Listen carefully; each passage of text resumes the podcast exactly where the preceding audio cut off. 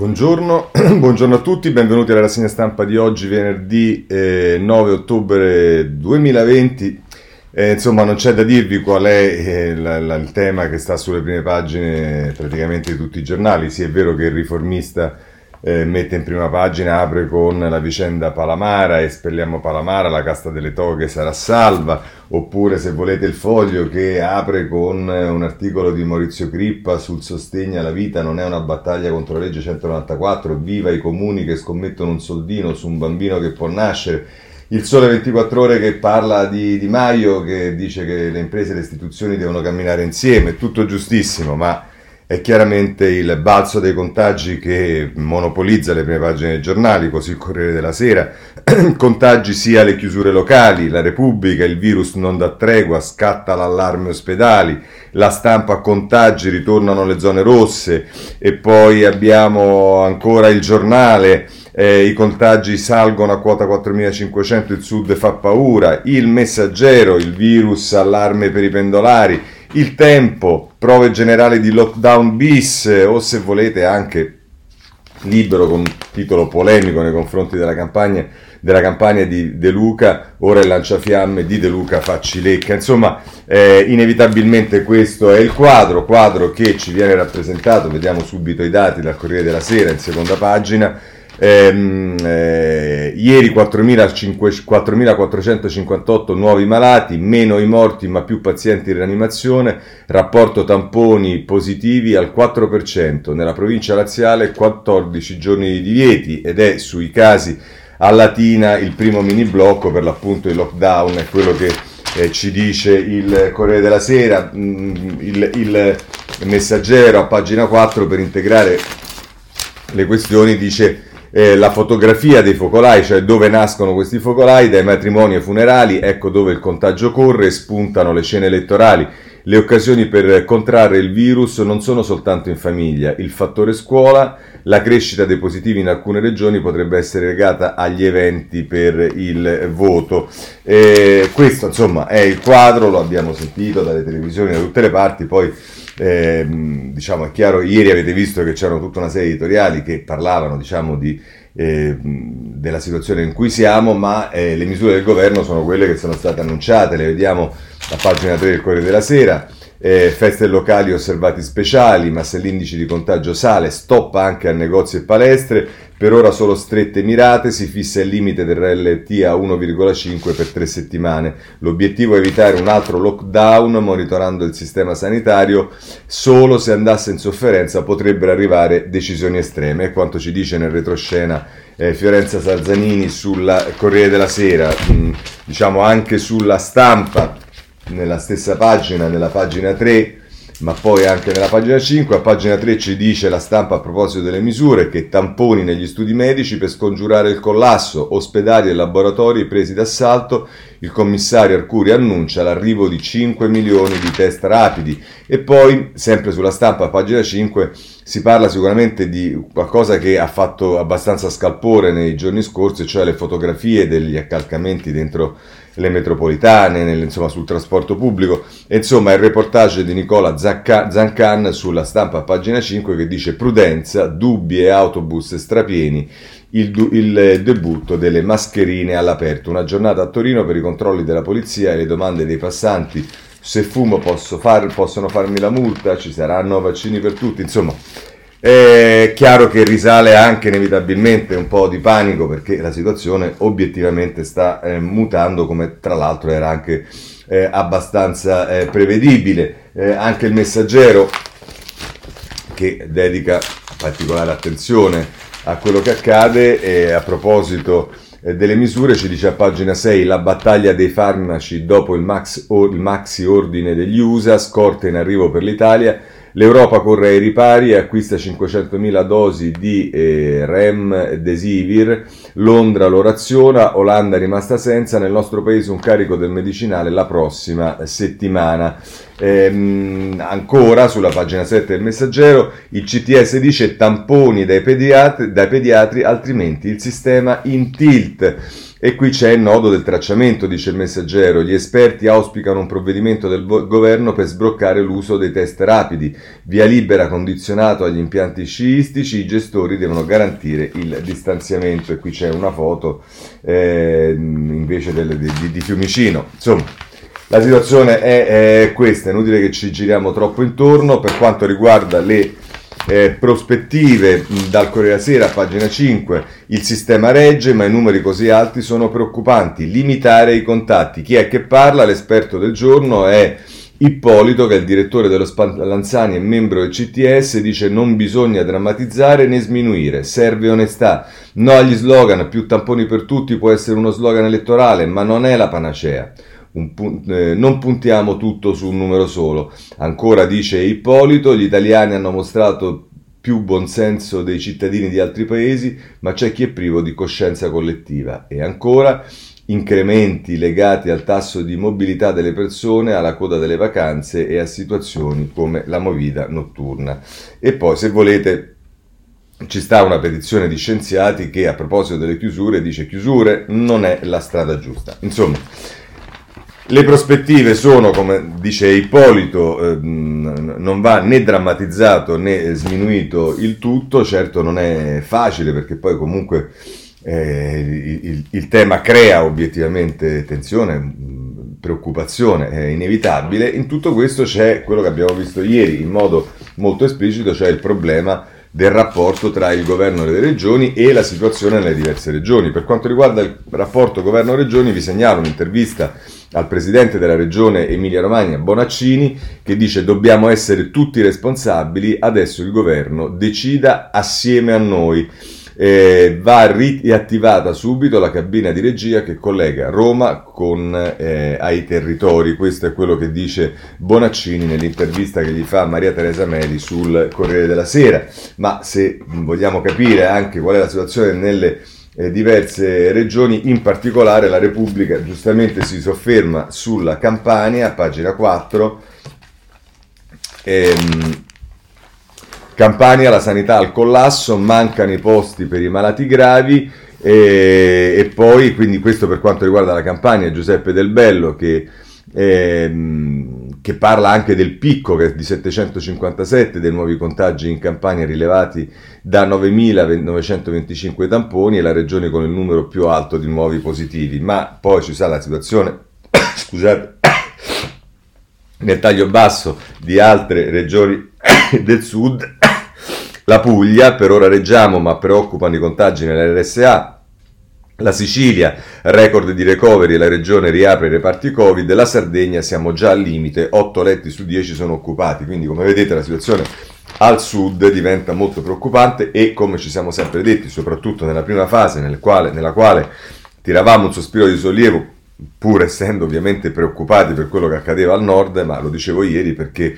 il sud non era stato colpito in maniera violenta come il nord perché sappiamo perfettamente che la struttura sanitaria del sud è molto più fragile di quella del nord e in più il dibattito politico mette al centro il fatto che in queste condizioni è del tutto incomprensibile come pensare di non poter utilizzare il MES. Eh, sul quale pare, ma lo vedremo, anche il Partito Democratico abbia in qualche modo rinunciato a sentire le dichiarazioni di Zingaretti. Ma eh, sempre a proposito delle regioni e in particolare della Campania c'è questo articolo ehm, di Filippo Facci, La stella de O sceriffo si appanna il lanciafiamme di De Luca, adesso fa cilecca, in un giorno 757 casi, metà ter- delle terapie intensive occupate, ma la gente affolla le strade e il governatore non scherza più. Insomma, io penso che non andava esaltato nulla prima, ma francamente anche adesso questi articoli per una situazione che riguarda un pezzo di noi, un pezzo dell'Italia, eh, cioè alimentare questa, questa, roba tra regioni perché quello è il governatore della Campania di centrosinistra, insomma mh, non va proprio bene, non è questo sicuramente quello che eh, aiuta quella solidarietà eh, che è necessaria per fare tutti fronte come possibile alla, eh, eh, diciamo, a evitare che eh, ritorni una situazione come quella che purtroppo abbiamo già vissuto. Non diversa la situazione segnalata sulla stampa a pagina 7, non tanto per quanto riguarda la Campania, ma invece per quanto riguarda la Lombardia. Sono Fabio Poletti e Francesco Rigatelli che firmano l'articolo, la Lombardia torna nell'incubo, evitiamo un nuovo lockdown, allarme a Milano, Sala manda le forze dell'ordine nelle zone della Movida, focolaio alla Bocconi, 180 studenti isolati, i commercianti chiedono più eh, controlli. Eh, questo sulla, eh, sulla stampa. Eh, invece Libero mette in evidenza il, eh, a suo giudizio. La situazione è positiva in Veneto, modello Zaia, tanti tamponi e corsie vuote, il Veneto è sano, è Giuliano Zuline che scrive, il Doge contro autorevoli pareri ha imposto test a tappeto isolando i focolai, nella terapia intensiva solo 21 degenti, il Presidente dice il Covid è mutato. Ma questo è per quanto riguarda le regioni. Eh, ci sta ovviamente una questione particolare che riguarda ehm, i giovani, eh, mettendo insieme il Corriere della Sera a pagina 9. Due situazioni, quella della Movida, e in particolare si fa riferimento appunto a Sala, Sala più agenti e controlli sulla Movida, Movida, il sindaco di Milano e la strategia contro l'aperitivo selvaggio, stiamo anche lavorando per sensibilizzare i gestori del bar e contemporaneamente, questi erano Cesare Giuzzi e Andrea Senesi sul pagina 8 del Corriere Sera, nella pagina accanto, nella pagina 9, Gianni Fregonare, e Gianna Fregonare invece che si occupa della scuola, perché al di là di quello che dice la ministra Azzolina, eh, problemi inevitabilmente di contagio ci sono anche nella scuola, tamponi agli alunni e i professori in isolamento, i nodi della scuola, l'attesa per i dati dell'andamento sull'andamento dei contagi nelle classi, la ministra Azzolina dice anche se cresceranno non ci fermeremo. Eh, questo va bene, però diciamo eh, anche nella scuola si stanno creando dei problemi, non ce lo dice soltanto il Corriere della Sera, ce lo dice anche la Repubblica, pagina 6 Effetto scuola sui contagi, triplicati gli studenti positivi, ora l'allarme è tra i giovani, in Italia a luglio erano il 5,6% del totale dei nuovi infettati, ieri sono arrivati al 15% e poi dice Michele Bocci che firma questo articolo, braccio di ferro tra CTS e Ministero sui tamponi salivari, via dello Spallanzani, utili per lo screening negli istituti. Insomma, in tutti questi ambiti di preoccupazione ce n'è uno, quello della scuola, che sicuramente eh, va eh, tenuto da conto, sempre per quanto riguarda il virus, e così poi ci avviamo a chiudere questo capitolo. Adesso abbiamo parlato della situazione preoccupante per quanto riguarda l'Italia, ma ai confini dell'Italia la situazione è ben più preoccupante. Prendiamo l'Europa, Boom di infezioni in Germania, Parigi allerta per gli ospedali. Berlino oltre 4.000 positivi, così rischiamo. I giudici cancellano i limiti a Madrid, record dei casi nel mondo. Ehm l'annuncio positivo arriva dalla, seconda, dalla, Nuova Zelanda che dice che abbiamo sconfitto la seconda ondata, il virus è di nuovo sotto controllo, ha dichiarato la prima ministra Ardern, ehm, a un passo della riconferma alle elezioni di domenica. Poi si parla, eh, qui era Francesco Giambertone, invece Guido Santevecchi nel taglio basso parla della Cina, il miracolo cinese, turismo a livelli pre-Covid e nessun contagiato, e poi Invece ehm, Francesco Basso ci parla del eh, tema, ma ehm, lo vedremo poi nello specifico, ma comunque dei fondi europei, il Parlamento dell'Unione Europea blocca i negoziati, l'Eurocamera, la proposta di Berlino è deludente, la presidenza di turno tedesca, decisione deplorevole, perché c'è anche questo tema, perché eh, in queste condizioni è chiaro che i soldi del Recovery Fund eh, paradossalmente si sarebbe dovuti anticipare, invece c'è questo stallo eh, che abbiamo visto sul eh, Corriere della Sera e che vedremo anche nel prossimo eh, capitolo. Questa è la situazione che riguarda eh, il, l'Europa e il mondo in generale. Poi però in Italia ci stanno pure quelli che eh, continuano a, di, a dire eh, che sostanzialmente o non c'è sta il problema oppure le misure prese non vanno bene. E allora due esempi li pigliamo dalla... Ehm, eh, anzi no, diciamo, la Repubblica, pagina 8, ci dice che No mask in piazza, la protesta che può diventare un focolaio e si parla del corteo che ci sarà domani a Roma e Sebastiano Messino, che, Messina che parla e eh, peraltro dice che il diritto di manifestare rischia di tramutarsi in libertà di contagio. Insomma, è un filo molto complicato, eh, quello ehm, che riguarda questo tipo di approcci. Se volete poi due casi che vengono considerati in qualche modo eh, di negazionisti. Eh, da una parte c'è un'intervista di Federico Capurzo sulla stampa a pagina 6 al neoeletto governatore delle Marche, l'app Immuni è inefficace, non la uso, meglio puntare sulla prevenzione. Da Ricciardi parole, fuori luogo, dice Francesca Acquaroli, se combattiamo il virus con un'app e poi non mettiamo la mascherina stiamo sbagliando. Vorremmo ampliare la capienza dei musei, palasport e teatri, basso il limite di 200 persone al chiuso. Insomma, Acquaroli contesta la, um, la app Immuni e di fianco c'è Montesano, mascherina dannosa, non mi fido dei medici scelti dalla televisione, l'attore no mask, clima insopportabile, gente terrorizzata. Sono critico rispetto ad affermazioni ap- apocalittiche perché sono un uomo curioso.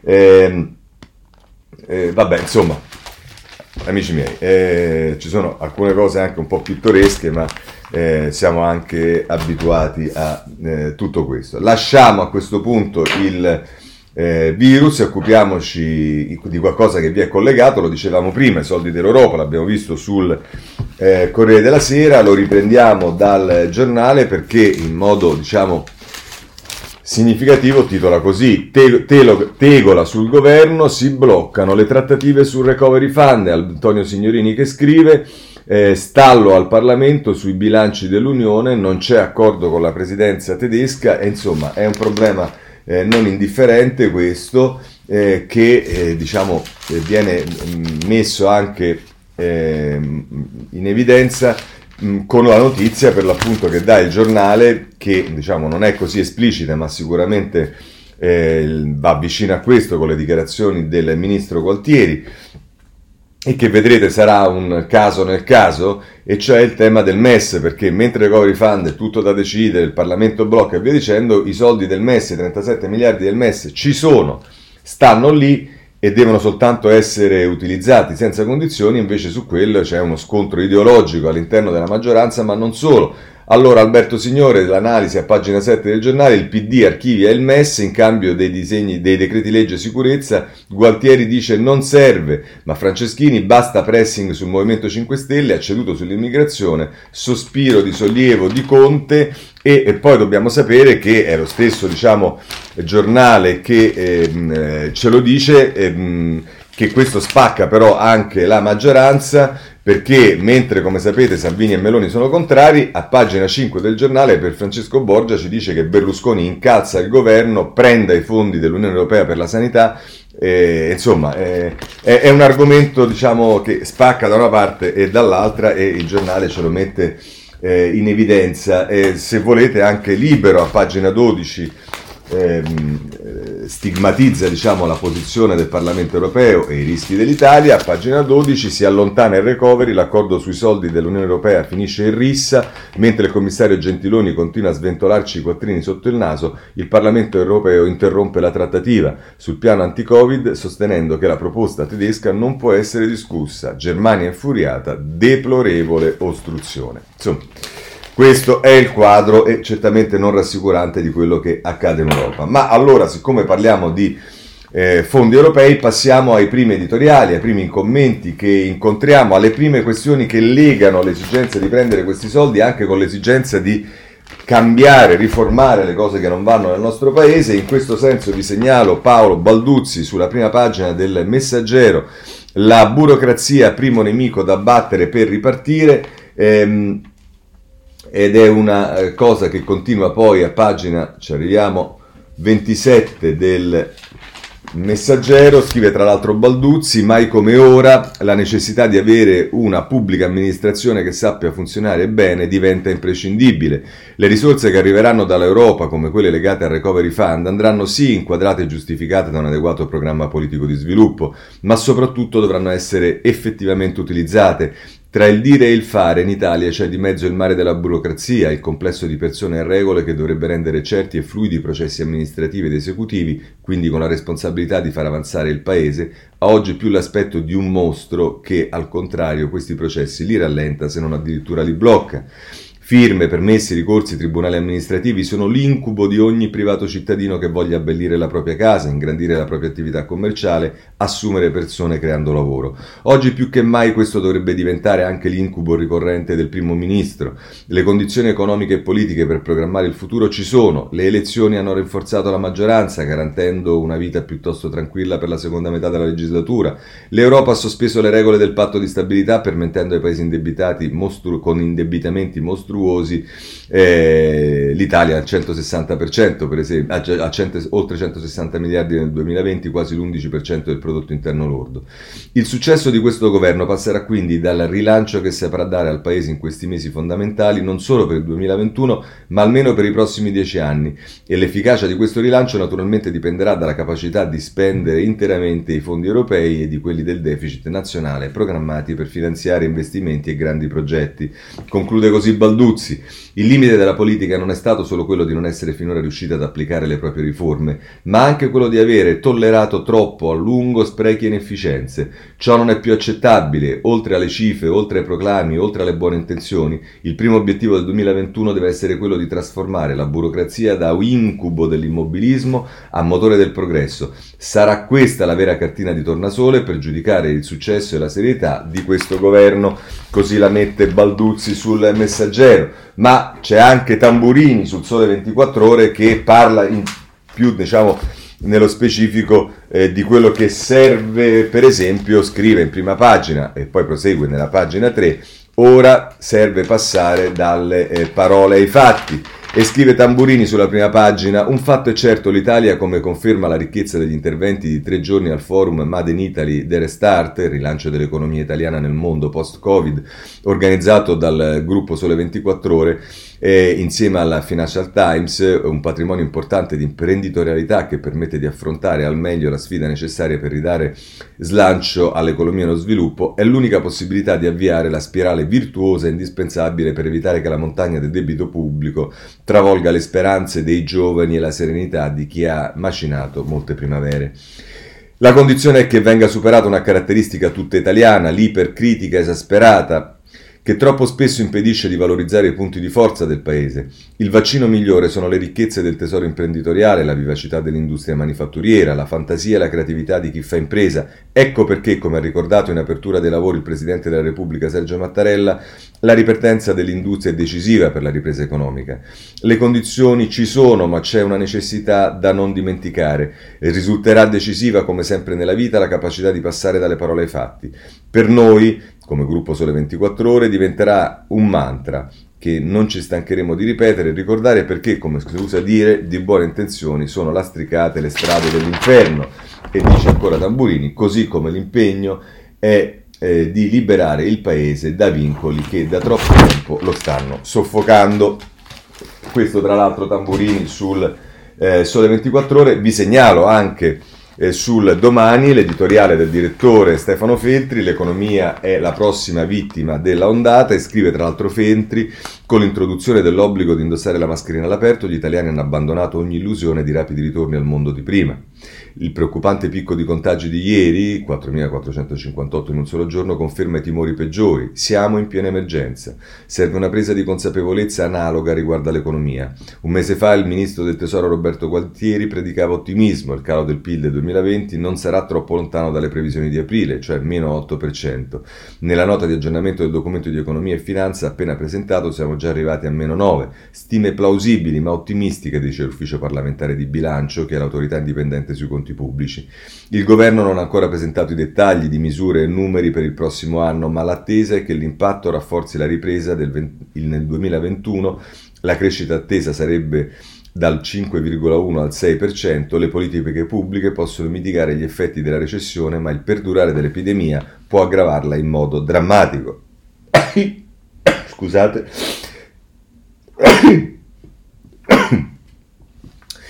Secondo le previsioni dello stesso Ministero dell'Economia, un nuovo lockdown ci, ci costerebbe quasi altri 3 punti di PIL, il 2,3%, il 2,3% per l'impatto sulla domanda interna e il 0,4% per gli effetti sul commercio mondiale. Niente è inevitabile, magari arriverà un vaccino, magari l'economia si adatterà meglio al previsto alla quota crescente di smart working, ma è lecito essere pessimisti. Più dura la pandemia, più si sposta in avanti la ripresa per settori fermi da quasi un anno al collasso, trasporti, eventi, turismo, più tutti quelli che risentono del calo generale della domanda. Diventa più chiaro ogni giorno che non possiamo sperare di miracoli esterni o cercare capi espiatori. I 209 miliardi dell'Europa arriveranno nei prossimi anni, ma avranno un impatto soltanto se la pubblica amministrazione, vedete che ritorna qui il tema, Verrà adeguata la sfida. I mercati finanziari per ora ci lasciano tempo, ma se l'Italia resta più indietro degli altri paesi europei, arriverà un momento in cui il costo del nostro debito verrà ricalcolato sulla base di una crescita inadeguata a rendere sostenibile l'indebitamento accumulato. Il governo ha introdotto ora l'obbligo di mascherina anche se siamo lontani dal picco di contagi, perché soltanto con la prevenzione si evita di trovarsi in situazioni ingestibili. Lo stesso vale dal lato dei conti pubblici. In primavera, d'estate abbiamo messo in palese terapia Abbiamo messo il paese in terapia intensiva attaccato a un respiratore che pompava 100 miliardi di euro in deficit come ossigeno per evitare il soffocamento. Ora si tratta di gestire la nuova normalità che include la malattia mentre si lavora a una cura. Per evitare che le cose peggiorino, il primo passo è smettere di sprecare risorse, tagliare le tasse sul reddito dei lavoratori dipendenti è certo gradevole per i beneficiari, ma non serve a nulla. I consumi non sono bassi perché le persone hanno pochi soldi in tasca, ma perché rischiano la vita al ristorante o in aereo. Lodevole anche l'assegno unico per i figli al posto di misure frammentate, ma se queste riforme assorbono 20 miliardi in deficit, saranno soldi sottratti a investimenti più urgenti. Un governo che chiede senso di responsabilità ai cittadini dovrebbe dimostrare altrettanto sia nel dire la verità sullo stato dell'economia, sia nel presentare terapie coerenti con la diagnosi da autostrade ad Italia al blocco dei licenziamenti, prendere tempo in attesa che la crisi passi non è più un approccio sensato e questo finale non c'è dubbio non ha tutti i torti eh, Stefano Veltri sul domani. Chiudiamo anche questo capitolo e passiamo alla politica perché oggi indubbiamente virgolette, grazie anche all'intervista di Salvini ieri sul Corriere della Sera, ricordate la rivoluzione liberale e via dicendo, apre in particolare sulle questioni del centrodestra un dibattito molto mh, interessante, ma anche nel centrosinistra con la ipotesi dell'ascesa in campo di Calenda a Roma, vedremo ci sono cose interessanti. Intanto per liquidare il tema dei partiti passerei proprio ai partiti e poi passerei invece più al centrodestra. Eh, vi segnalo sul domani, a proposito della Lega, eh, una cosa che riguarda le sue inchieste, eh, ce lo dice a pagina 5 eh, il domani con Giovanna Fagionato e, e Giovanni Tizian. Eh, il manager della Lega era socio in affari con il governo russo. Angelo Lazzari ha creato una società con un fondo al Cremlino. Il suo è uno dei nomi chiave nell'inchiesta di Genova sui 49 milioni. E questo è quello che riguarda, diciamo, gli aspetti giudiziari. Poi, se volete invece una risposta in questo senso al domani, una risposta in diretta, arriva dal giornale che a pagina 3 dice con Stefano Zurlo Lega pronta la superperizia che smonta le fughe di soldi. Il tesoriere del Carroccio, che è Giulio Centemero come sapete, respinge le accuse, nessun fondo nero né contabilità occultate in Lussemburgo. L'intervista per l'appunto è di Zurlo. Ma sono andata avanti su questo perché? Perché volevo invece concentrarmi sul dibattito riguardo appunto il centrodestra, le prospettive del centrodestra, quello che accadrà. Che accadrà. Allora, intanto, vediamo subito la, le notizie di cronaca che riguardano l'incontro che c'è stato ieri tra i leader del centrodestra. Il centrodestra e la lezione del voto, candidati civici per i comuni, incontro tra Salvini, Meloni e Tajani nel 2021 in corsa anche figure esterne ai partiti, ci dice Paola Di Caro sul Corriere della Sera che vedremo, vediamo si potrebbe tradurre e potrebbe avere delle ricadute anche eh, sul, ehm, eh, sulla corsa a Campidoglio perché, come dicevo, la cosa di Calenda sta agitando sicuramente il centro-sinistra, ma ci, si parla, si fa il nome di Giletti per quanto riguarda il centrodestra e sarebbe questa la ragione per cui eh, è uscita questa cosa di allargare anche a esperienze civiche ma ehm, a pagina 9, a proposito di questo, c'è Amedeo la mattina che dice niente politici candidati sindaco, la destra pesca dalla società civile. Accordo, accordo tra Lega, Fratelli d'Italia e Forza Italia, spesso perdiamo al secondo turno perché PD e Movimento 5 Stelle eh, si, si, alleano. Eh, e poi nel taglio basso Fabio Martini ha un colloquio con Marcello Pera, Pera il filosofo liberale che sussurra a Salvini, Matteo Cambiapelle, l'ex presidente del Senato, non bisogna soffiare sulla paura del Covid, perché come avete visto ieri su Corriere della Sera Salvini diceva che aveva sicuramente un'interlocuzione con Marcello Pera, Marcello Pera che si ricordava essere stato uno dei fondatori anche del, ehm, eh, di Forza Italia, è comunque uno degli ispiratori della, eh, diciamo, del tratto che sarebbe dovuto essere il tratto liberale di Forza Italia che si è un po' perso eh, nel tempo e vedremo che infatti nei commenti di oggi mh, molti dicono che eh, la rivoluzione liberale di Salvini alleato con Orban è una contraddizione in termini, ma il tempo a pagina 6 a proposito del centrodestra, eh, torna sulla stessa cosa, civici per vincere nelle città, Salvini dobbiamo allargare la partecipazione, a novembre i nomi per Roma e Milano.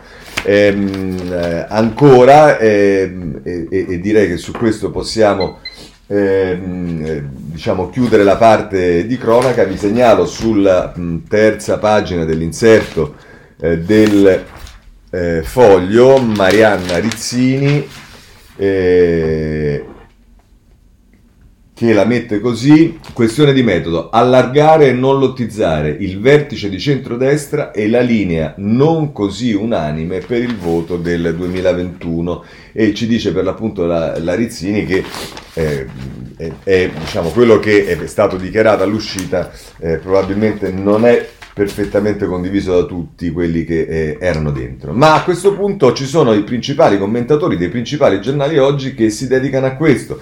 Comincerei da Antonio Polito che scrive sul Corriere della Sera in prima pagina sovranisti a caccia di alleati, qui intendiamo partendo dalle cose di Salvini, ma è la strategia del centrodestra, cioè un ragionamento su cosa dovrebbe fare il centrodestra per rilanciarsi, atteso che non sono andate le cose molto bene nel suo complesso in queste ultime tornate. Dice Polito, la strategia di Salvini va dunque rivista e non sembra sufficiente neanche nella forma riveduta e corretta presentata ieri nell'intervista del Corriere. Il capitano continua infatti a ragionare in termini di pura forza elettorale, la sua risposta alle difficoltà aprirsi di più alla società è giusta in sé, soprattutto se è autocritica per la scelta del candidato in Toscana ed Emilia Romagna, dove la società, il leader, ha preferito il partito, optando per militanti di professione e di sicura fede. Ma non è risolutiva perché i voti della Lega, per quanti se ne possano conquistare ancora, hanno comunque un tetto determinato dalla storia, dalle origini nordiste del movimento, dalla sua collocazione internazionale,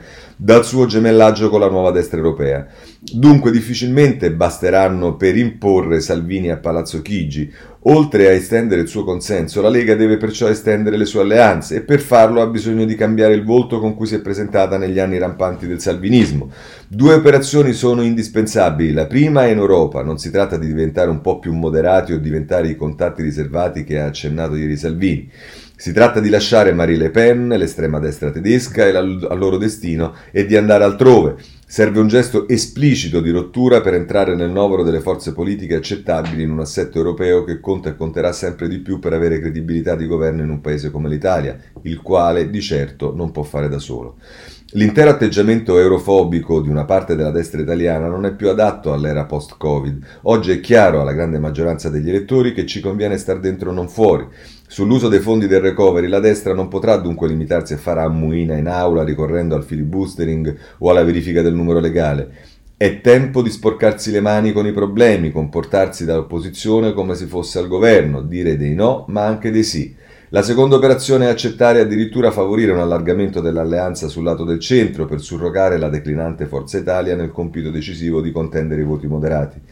Per farlo Salvini deve rinunciare all'idea che chi non è sovranista non è di destra e non gli basterà evocare come in una seduta spiritica la, bonomi- la buonanima della rivoluzione liberale. Berlusconi ci vinse le elezioni 25 anni fa e se non ce l'ha fatta lui in un, quadro di, in quarto di secolo, difficile che ci riescano Bordi e Bagnai. Questo è Polito sul eh, Corriere della Sera. Stefano Folli sulla Repubblica affronta lo stesso tema, cioè qual è il futuro, qual è la strategia del centrodestra e lo fa a pagina ehm, 32, scusate 33, eh, il labirinto europeo di Salvini. Nello sforzo di Matteo Salvini, desideroso di riaggiustare come si può l'immagine della Lega, anche e soprattutto rispetto all'Europa, colpiscono due aspetti. Il primo è il realismo, alquanto tardivo. Il leader del Carroccio, noto per la sua rapidità tattica, stavolta ha atteso davvero troppo. Si è fatto anticipare da Giorgetti e in fondo anche da Zaia, entrambi esponenti dell'anima settentrionale della Lega, l'unica che dà senso al partito, come è evidente dopo lo scarso successo del tentativi di scendere al suo Sud in cerca di un profilo nazionale. Quel che è peggio per lui, Salvini si è fatto scavalcare da Giorgia Meloni nella ricerca di un nuovo rapporto con l'Europa. Gli intransigenti salviniani a questo punto sostengono che i maggiori giornali coccolano la Presidente di Fratelli d'Italia così da poterla usare come un ariete contro il carroccio per poi disfarsene tacciandola di neofascismo. In realtà la Meloni è piuttosto accorta, attenta a non farsi usare, a non ricalcare le orme di Fini, a non rincrinare l'alleanza con il Carroccio. La rivalità certo è inevitabile, ma è pur vero che Fratelli d'Italia per ora raccoglie i suoi consensi dove i leghisti sono più deboli e viceversa. Il punto è che sul tema Europa la giovane alleata di Salvini si è mossa prima e meglio dell'ex ministro, costringendo quest'ultimo a una rincorsa un po' incoerente. È ovvio e inevitabile che i giornali lo segnalino. Il secondo aspetto riguarda le mosse del leader leghista, tuttora accreditato, va detto, della maggioranza relativa dei sondaggi. Sono sconcertanti. Egli, noto ammiratore di Putin, si aggrappa a uno slogan che non, è, che non gli è mai appartenuto, oltretutto preso in prestito da altri, la rivoluzione liberale, ossia il programma sbandierato a suo tempo da Berlusconi e mai realizzato. E qui giustamente è quello che vi dicevo prima, eh, mette in evidenza, in, in evidenza un'evidente contraddizione Folli. Che lo riprenda Salvini nel 2020 senza aver mai dato l'impressione di avere qualcosa in comune con quella cultura è davvero singolare, tanto più che cita quale interlocutore e forse modello da imitare l'ungherese Orban, non proprio un esempio di liberalismo, il quale, come uomo della destra del PPE, ha invece da tempo un canale privilegiato con Giorgia Meloni. Anche qui è arrivata prima lei. Questo, tra l'altro, è quello che eh, scrive Folli eh, sulla Repubblica. Ma vi dicevo, abbiamo visto il Corriere della Sera con Polito, Folli con la Repubblica, anche la stampa con Orsina si occupa della destra, Salvini, Meloni e le nuove sfide della destra. Inizia in prima pagina e prosegue nella pagina dedicata ai commenti, che è la pagina 21, ehm, ehm, e, e, diciamo, eh, dice... Ehm, fa riferimento diciamo, alla difficoltà eh, che, che, che, ha incontrato eh, diciamo, la Lega nella capacità comunicativa di Conte in, durante il lockdown e via dicendo e tra l'altro di Orsina lo stesso modo, oggi, allo stesso modo oggi l'egemonia comunicativa del Premier mette in crisi l'opposizione di destra-centro e dice Orsina nel breve periodo i giochi sono sostanzialmente chiusi, insomma, ma prima o poi la pandemia finirà e per l'opposizione la vera sfida consistente nel farsi trovare pronta quando i, si, eh, quando i giochi si riapriranno. Se osserviamo il quadro da questo punto di vista ci accorgiamo che le partite in corso sono due, una profonda, l'altra soltanto un po' meno. Possiamo riassumere la prima in una domanda. La pandemia ha chiuso definitivamente la fase di rivolta populista scaturita dalla grande recessione del 2008 oppure l'ha soltanto sospesa in via temporanea? Ho il sospetto, il sospetto, non la certezza, che la seconda opzione sia più probabile della prima, e eh, sono d'accordo con Orsina su questo.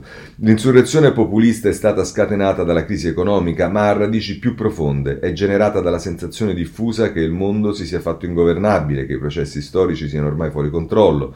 Covid ha posto un problema talmente urgente da cancellare tutte le altre preoccupazioni, ha indotto i nostri riottosi concittadini ad accettare la disciplina sanitaria e ha così restituito alle istituzioni pubbliche un po' di capacità di controllo dei comportamenti sociali. Non sembra aver sciolto nessun nodo strutturale, però. Il rischio, da que- da- il rischio, date queste premesse, è che una volta esauritesi le condizioni del disciplinamento pandemico, la rabbia e la paura rimbalzino indietro più forti di prima in quel caso per l'opposizione di destra-centro la sfida non sarebbe quella di trovare spazi, ce ne sarebbero fin troppi, ma incanalare la rabbia e la paura in un progetto di governo rappresenterebbe a quel punto una missione quasi impossibile. La seconda partita, meno profonda e più immediata, ma non per questo meno importante, è la gestione della ricostruzione post-pandemica. Qui la missione impossibile ce l'ha il governo, che dovrà portare a termine con successo una trattativa europea tutt'altro che conclusa, amministrarne i vincoli, trovare un compromesso con regioni governate in prevalenza da centrodestra, soddisfare una società sminuzzata, corporativa e irritabile come l'italiana, tenere in piedi una maggioranza parlamentare divisa se non spappolata e magari pure provare a utilizzare le risorse per investimenti lungimiranti invece che per microfinanziamenti a pioggia. Su questo terreno inevitabilmente il governo presterà un fianco enorme all'opposizione, che dovrà però saperne approfittare. Mettere insieme il portafoglio dei produttori con le emozioni di un popolino ombroso e diffidente, questa è la sfida della destra italiana, oggi come ieri. Ieri però la destra era giudicata era guidata da un fuoriclasse della seduzione, si riferisce eh, a, a, a, Salvini o Berlusconi, non lo so. E oggi le condizioni del paese sono molto, molto più deteriorate. Così Orsina sul, eh, sulla stampa. Poteva non esserci anche un commento di chi sono, gliene va dato atto, settimane se non mesi che eh, si occupa del centrodestra e parla del fallimento della strategia populista, cioè eh, Claudio Cerasa sul foglio, no, infatti firma il suo editoriale di prima pagina sul foglio Cerasa Viva la destra che cancella il salvinismo, le idee sul PPE, le divisioni d'Europa, eccetera, eccetera. Dice gli alleati meno estremisti della Lega devono aver avuto come un sussulto quando ieri mattina, leggendo l'intervista rilasciata dal Corriere del Capitano, hanno scoperto che secondo Matteo Salvini l'Italia ha bisogno di una rivoluzione liberale. Salvini, nella stessa intervista, dice che l'Italia che ha in mente per non perdere il treno della rivoluzione liberale avrebbe il dovere di mettersi sulla scia del modello Orban che giusto un anno fa ha ricordato come l'obiettivo della sua Ungheria sia proprio quello di costruire uno Stato illiberale. Ma Orban a parte, sognare una rivoluzione liberale sposando il modello Orban è come dire di non voler uscire dall'euro affidando la gestione economica del proprio partito ai teorici dell'uscita dell'euro. Il vero dato che conta dell'intervista di Salvini è che anche il segretario della Lega sembra aver capito quello che da tempo hanno capito i suoi alleati, per sapere di avere un futuro, il centrodestra deve cominciare a cancellare il suo passato. E cancellare il suo passato significa fare quello che il centrodestra sta provando a fare già da qualche mese, mettere da parte le vecchie teorie anti-europeiste, le vecchie teorie anti-euro, le vecchie infatuazioni per Alba Dorata, il vecchio odio per il PPE, le vecchie eh, sbandate per Putin, le vecchie derive xenofoghe e provare a ridare eh, eh Apple al centrodestra facendo prima una vecchia eh, campagna dei moder- facendo proprio una vecchia campagna dei moderati italiani, niente meno che aprire la coalizione alla società civile. Questo tra l'altro scrive Cerasa sul eh, foglio e eh, con questo possiamo chiudere il capitolo che riguarda eh, il centrodestra. Per quanto riguarda il centrosinistra, il Corriere della Sera, pagina 11, torna a parlarci del Movimento 5 Stelle, fondi europei... Eh, scusate, no, evidentemente a pagina 15, non a pagina 11. Troppe incomprensioni, basta liti nei 5 Stelle e ora abbassare le tasse. Il vice ministro Buffagni no ad alleanza strutturale con il PD. Questo è quello che ci segnala nella sua intervista eh, Emanuele Buzzi al, ehm, a una delle persone sicuramente influenti del eh, Movimento 5 Stelle che è Buffagni, eh, deputato e ehm, eh, nel governo per ehm, eh, lo sviluppo.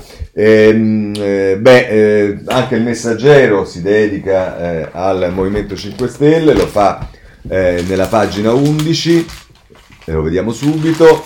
Roma, no scusate, nella chat Movimento 5 Stelle, Lira contro Casaleggio, dica che fine hanno fatto i soldi. Emilio Pucci ci parla di quello che sta accadendo sotto accusa il Comitato Italia 5 Stelle che gestisce gli eventi e che è composto solo dai membri di Rousseau. Insomma, continua ad avere eh, questi problemi, ci saranno gli stati generali probabilmente a inizio novembre, vedremo che cosa succede. Per quanto riguarda il PD, voglio e posso solo segnalarvi una eh, diciamo, intervista che eh, De Giovannangeli fa a eh, Cooperlo che in qualche modo risponde a eh, l'intervista che eh, dello stesso Giovannangeli ha fatto a Bettini di due pagine l'altro giorno sul eh, ieri mi pare sul riformista ed oggi appunto anche Cooper lo ha le sue due pagine. La politica è finita contro mano è diventata solo a scelta del leader. Cooper lo dice servono idee Lotte, Weber e Gramsci. E vabbè anche qui come ieri vi ho detto eh, che eh, se volevate potevate leggervi eh, l'intervista anche oggi vale la pena anche perché Cooper sicuramente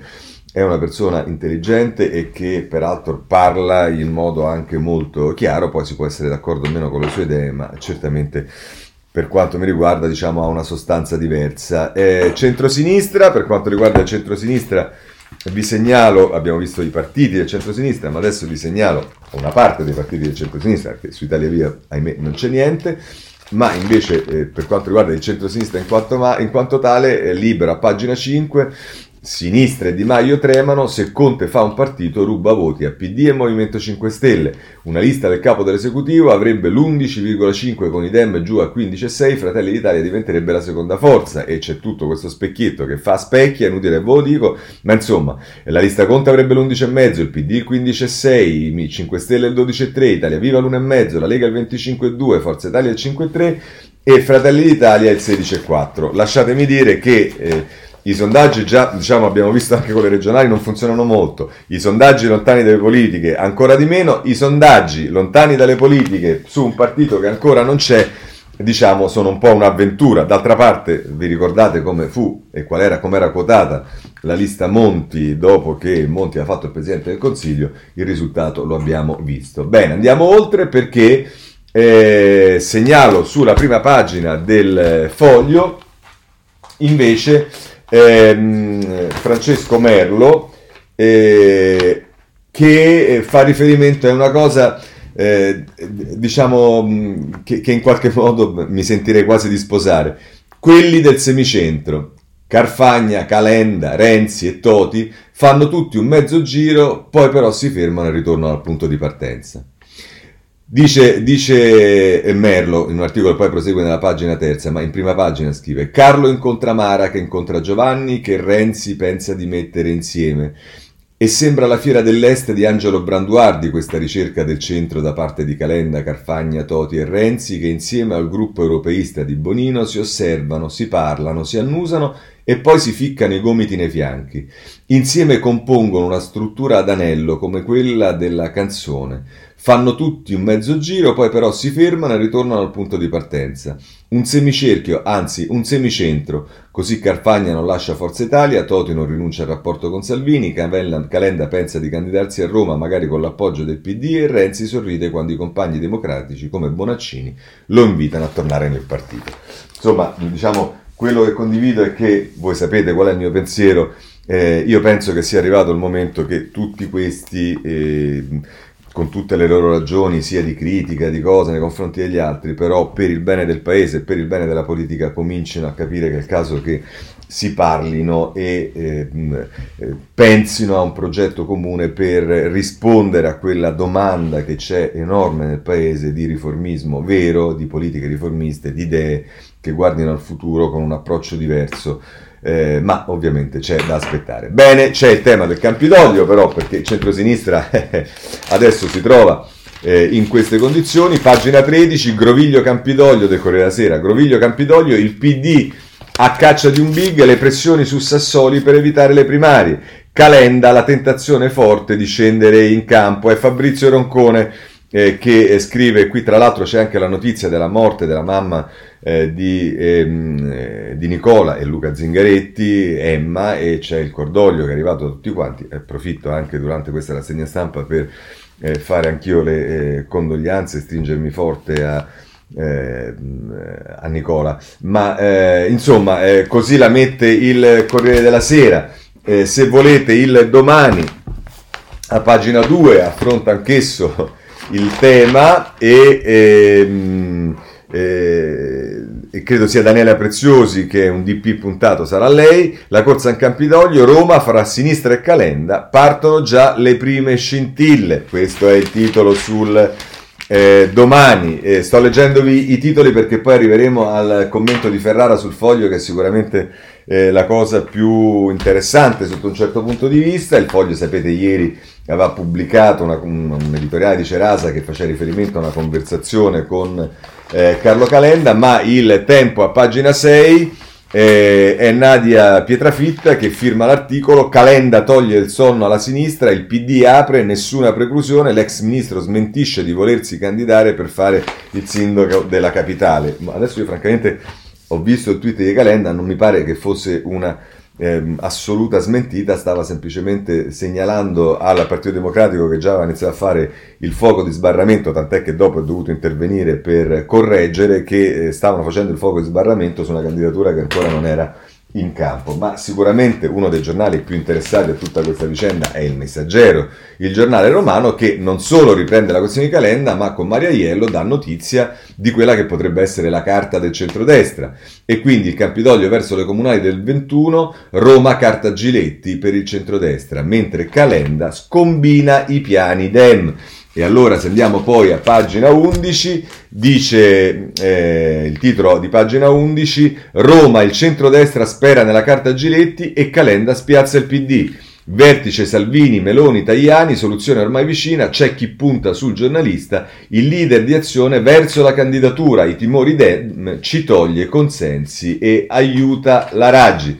Adesso io non so, non vedo qui eh, sarei interessato a vedere chi è che ha detto questa prestigiosa eh, affermazione eh, per quanto riguarda ehm, eh, il PD, ma eh, sostenere che Calenda se si candida aiuta la Raggi è una diciamo evoluzione filosofico mh, mh, eh, teoretica del quinto tipo che obiettivamente difficilmente trova un, una possibilità di sovrapposizione eh, con la realtà. Ma ecco qui, vediamo se riusciamo a capirlo. La paura che fa Calenda a sinistra è questa: ci toglie voti, ci fa rischiare di non andare al pallottaggio, può aiutare la Raggi ad arrivare seconda e poi toccherà a noi convergere su Virginia e non ai 5 Stelle sostenere al secondo turno il nostro candidato Dem. Ah, ecco, quindi il problema non è che dice se si candida Calenda, che obiettivamente, peraltro visto che Letta, Sassoli, Gualtieri, Bim Bum Bam hanno, diciamo, coraggiosamente detto che non ci pensano per niente a candidarsi a Roma dove la situazione è quella che è, nel voto più assoluto dove con tutto il rispetto i nomi che girano per le eh, funamboliche primarie del Partito Democratico sono, diciamo, dei nomi che difficilmente potrebbero essere competitivi sia con la Raggi sia con eh, il centrodestra, il fatto che Calenda potesse, possa scendere in campo e via dicendo, e quindi sicuramente contrastare, anche perché diciamo eh, ne ha forse cultura e preparazione, la Raggi dovrebbe essere un aiuto alla Raggi, ma eh, purtroppo diciamo le cose nel mondo eh, vanno così e non possiamo che prenderne atto. È anche il foglio che a pagina 3, sempre nella pagina terza del, eh, del eh, del giornale dell'inserto eh, con eh, Simone Canettieri, eh, si occupa di questo, lo fa già in prima pagina, poi prosegue a pagina te. Primarie sì o primarie no, Calenda porta il PD sull'ottovolante. A Roma si apre il cantiere del centro-sinistra, l'ex ministro è corteggiato, ma non tutti si fidano dei suoi umori. E qui ricominciamo, l'avete già sentita questa storia, il carattere, gli umori e via dicendo, perché non è che si guarda a quello che una persona rappresenta, è in grado e propone. No, ovviamente quando si deve mettere i bastoni fra le ruote a qualcuno eh, ci si pone il problema del carattere. E allora veniamo a Giuliano Ferrara che insolitamente scrive una cosa breve sulla prima pagina del foglio, il titolo è Per Calenda Sindaco Umile, primarie, talenti e patti di lealtà. Per il PD c'è una manna dal cielo. E scrive Ferrara. Il giorno che Calenda divenisse sindaco di Roma al posto della bambolina sarebbe Dis, Dies Aureo Signanda Lapillo, con l'appoggio del PD sarebbe cosa fatta. Qui sta il problema. Calenda ha lasciato il PD, cosa non solo legittima ma anche opportuno se lo si ritenga, però lo ha fatto subito dopo essere stato eletto parlamentare europeo nelle sue liste, dunque uno sgarbo e nutrendo il distacco di un'astiosa campagna contro il governo Visconte di alleanza politica tra PD e Grillozzi. Su questa piattaforma ha preso molti applausi, perfino troppi, e come succede a chi prende troppi applausi, ha poi preso pochi voti, troppi pochi per una carriera politica credibile e improprio. Tuttavia ora Calenda ha capito il suo ubi consistam quale sia. Ha esperienza e profilo tecnico, manageriale, è stato un buon ministro con Renzi, ha fatto un rapido e sapido passaggio a Bruxelles, speditovi con scandalo della, della Farnesina per tutelare la politica nazionale, è eloquente, ha cultura, sa spiegare a, eh, al colto e all'inclita, è romanissimo, dunque in certo senso un animale politico nato. Il suo problema è il carattere, elemento decisivo della personalità politica. Ne ha forse troppo, agisce d'impulso, non sempre controlla come dovrebbe dovrebbe l'ambizione, è in sé sacrosanta in un uomo pubblico, è sarcastico, spietato nel confronto con gli incompetenti, che sono un po' tutti noi, quindi devono essere trattati con il garbo che a tutti noi è mancato nella valutazione dei grillozzi, tanto che con l'incompetenza ci hanno vinto un'elezione politica fatale. Insomma, secondo il mio modestissimo parere, Calenda non deve fare il rassembleur del centro liberale riformista a Roma, deve fare il mestiere di sindaco, proporsi come il candidato giusto e credibile per parlare a tutta la città e fare, fare, fare in tutta l'amministrazione. Non un fare per fermare il declino, formula sfortunata del mio caro amico Giannino, ma per fare curare gli interessi dei cittadini, punto. La sua formazione di impronta riformista gli servirà in primo luogo, gli servirà ma in primo luogo deve mettere la sua dedizione alla città più che la sua formazione, il suo curriculum, eccetera. Conclusione. Calenda deve fare un gesto di umiltà politica, il che lo riscatterebbe da una qualche arroganza trascorsa. Deve dire che nella valutazione politica del governo ha fatto un errore, che non propone sé come un profilo strategico, ma come candidato sindaco consapevole del fatto che risanare Roma è una grande impresa nazionale e internazionale, altro che salvare Venezia. Deve partecipare alle primarie cittadine del partito al quale chiede il sostegno, prima di coalizione, dopo essersi assicurato un patto di lealtà e di reciproco rispetto fondato sul reciproco interesse con i maggiorenti della città che sono anche gli oligarchi fortunati del PD di oggi. A queste condizioni che Zingaretti e Bettini dovrebbero considerare una manna scesa dal cielo, Calenda sarà un candidato credibile, non un disturbatore, potrà essere eletto sindaco a maniche basse. Auguri. Ora, va tutto bene. Io vorrei soltanto dire, poi con questo chiudiamo anche questo capitolo, vorrei soltanto dire a Ferrara, a tutti e via dicendo, ma qualcuno si pone il problema che, per esempio, nelle recenti amministrative in Veneto non si sono fatte le primarie, in Liguria non si sono fatte le primarie, nelle Marche non si sono fatte le primarie, in Toscana non si sono fatte le primarie, ad Andria non si sono fatte le primarie, a Lecco non si sono fatte le primarie, ad Aosta non si sono fatte le primarie, a Chieti non si sono fatte le primarie, a Matera non si sono fatte le primarie, a Venezia non si sono fatte le primarie, ad Arezzo non si sono fatte le primarie, a Fermo non si sono fatte le primarie, ad Enna non si sono fatte le primarie. Significherà qualcosa che proprio nel momento in cui abbiamo la possibilità, magari, forse lo vedremo, di un candidato che potrebbe farci vincere a Roma e non ce ne sono altri, anche perché gli altri sono scappati, un candidato che diciamo non può fare le primarie in una determinata situazione perché è del tutto evidente insomma che è di una qualità un pochino superiore, viene posto il problema delle primarie, che non si è posto tre settimane fa per tutte le situazioni che vi ho detto, adesso improvvisamente per Roma le primarie diventano una cosa fondamentale. Fatemi una domanda e datevi una risposta. Benissimo. Eh, rapidamente, il, eh, oggi eh, c'è una notizia importante che riguarda Liliana Segre, ce la dà il domani a pagina 9 perché Liliana Segre ha scelto di passare il testimone a Rondine. Oggi l'ultima testimonianza pubblica della senatrice e mi pare di aver letto che eh, ci starà anche il Presidente della Repubblica, il Presidente delle Camere, insomma un appuntamento sicuramente da tenere presente. Palamara, eh, tutti i giornali ci dicono che la magistratura sta per, eh, scusate, la ehm, il processo insomma sta per arrivare a, a definizione, la Corriere Sera, manovre occulte sulle nomine, Palamara via dalla magistratura e la richiesta dell'accusa al processo disciplinare, il patto con Ferri e Lotti, caso unico nella storia. Ma questo fa ridere i polli, ma detto questo fa veramente ridere i polli e dice ancora quanto la magistratura debba fare per come dire, eh, affrontare la realtà delle cose, ma eh, c'è Sansonetti che firma l'editoriale in prima pagina sul riformista. Eh, è stato il processo meno garantista forse di tutta la storia dei processi del dopoguerra, anche se solennemente svolto davanti al CSM. C'era un colpevole designato, c'era il rifiuto di far sfilare i suoi testimoni, c'era una giuria composta da molti personaggi convinti eh, nel delitto e le prove a carico erano interamente costituite da intercettazioni in gran parte illegali un pasticcio staliniano. Questo è l'incipit dell'editoriale di eh, Sansonetti. Per quanto la riguarda la giustizia, vi segnalo anche sulla pagina 2 del riformista, ci si occupa di carceri con ehm, scusate, nella pagina eh, 4 con Rita Bernardini a proposito dei telefoni, niente telefono, non siamo inglesi eh, e abbiamo buona fede perché, come sapete, forse non sapete, i cellulari rinvenuti nei penitenziari in, in, in, in, in Gran Bretagna hanno risposto mettendo il telefono in ogni cella. Da noi nessuna cura per le relazioni affettive, solo repressione. E poi nel taglio basso Guido Cavalli, quella conta in civile di morti mute che la politica non vuole vedere. Dall'inizio dell'anno si sono tolti la vita 45 detenuti, 27 decessi per cause da accertare.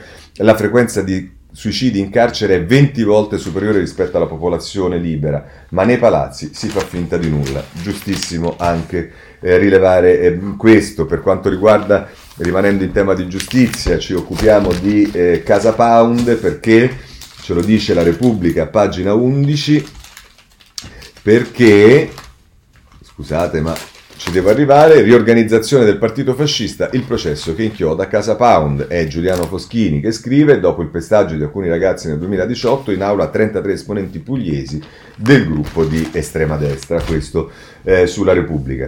Eh, è inutile dirvi che eh, c'è il tema ancora in piedi di eh, Alitalia, ecco come al solito il messaggero che ne parla a pagina 3, New Eco Alitalia, ecco il decreto CDA a 9 per accontentare tutti eh, perché il problema è quello dei posti, poi c'è autostrade e in questo senso vi segnalo ehm, il Sole 24 ore, oltre che tutti gli altri giornali, ma lo mette in prima pagina, autostrade, spiragli dopo lo scontro all'Italia, pronto il decreto per la New Co, qui mette insieme le due cose il Sole 24 ore.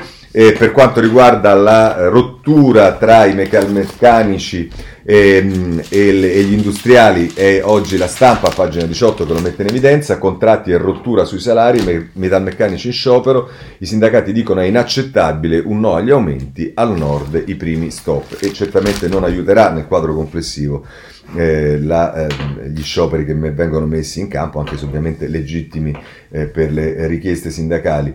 Ehm, alcune notizie voglio darvele anche se è tardi, è morto il eh, maresciallo che aveva per primo denunciato il tema dell'uranio impoverito, Marco, l'ex maresciallo ammalato in guerra contro l'uranio impoverito, aveva 50 anni, tumore dopo le missioni estere. La madre dice era sano, tornò uno straccio. Ehm, eh, per quanto riguarda il clima vi segnalo invece il domani in prima pagina, la protesta per il clima resiste anche a Covid e politica, nonostante la pandemia in tutto il mondo, oggi i ragazzi tornano alle pazze per chiedere politiche anticrisi sostenibili. In Italia ricevono belle parole, ma finora poco eh, con... Eh, scusate mi si è rotto il giornale, poco consenso.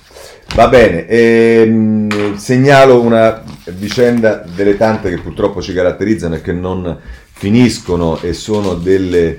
Eh, Daniele, Daniel insultata, non sei italiana, il sindaco ledista, datele la cittadinanza. Pavia, la pesista immigrata del Camerun a sette anni, il primo cittadino scrive a Mattarella per lei. E vabbè, una buona eh, cosa quella del eh, del sindaco leghista di eh, Pavia. Eh, la buona notizia che ci arriva è così apriamo la politica estera e chiudiamo subito, ma insomma è dal Mali perché sono stati liberati gli ostaggi italiani, erano nelle mani dei jihadisti, padre Pierluigi Macalli era stato rapito in Niger nel 2018, con lui Nicola Chiacchio.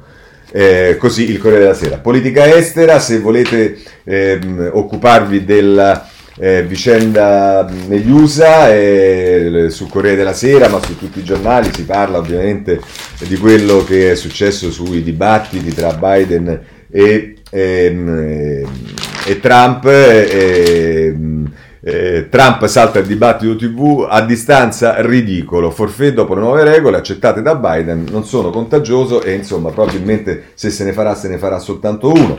Se volete ancora oggi il Corriere della Sera si occupa anche di Putin, buon compleanno Putin, poi l'imprenditore si dà fuoco, tentato suicidio a San Pietroburgo, secondo caso dopo la giornalista slavina.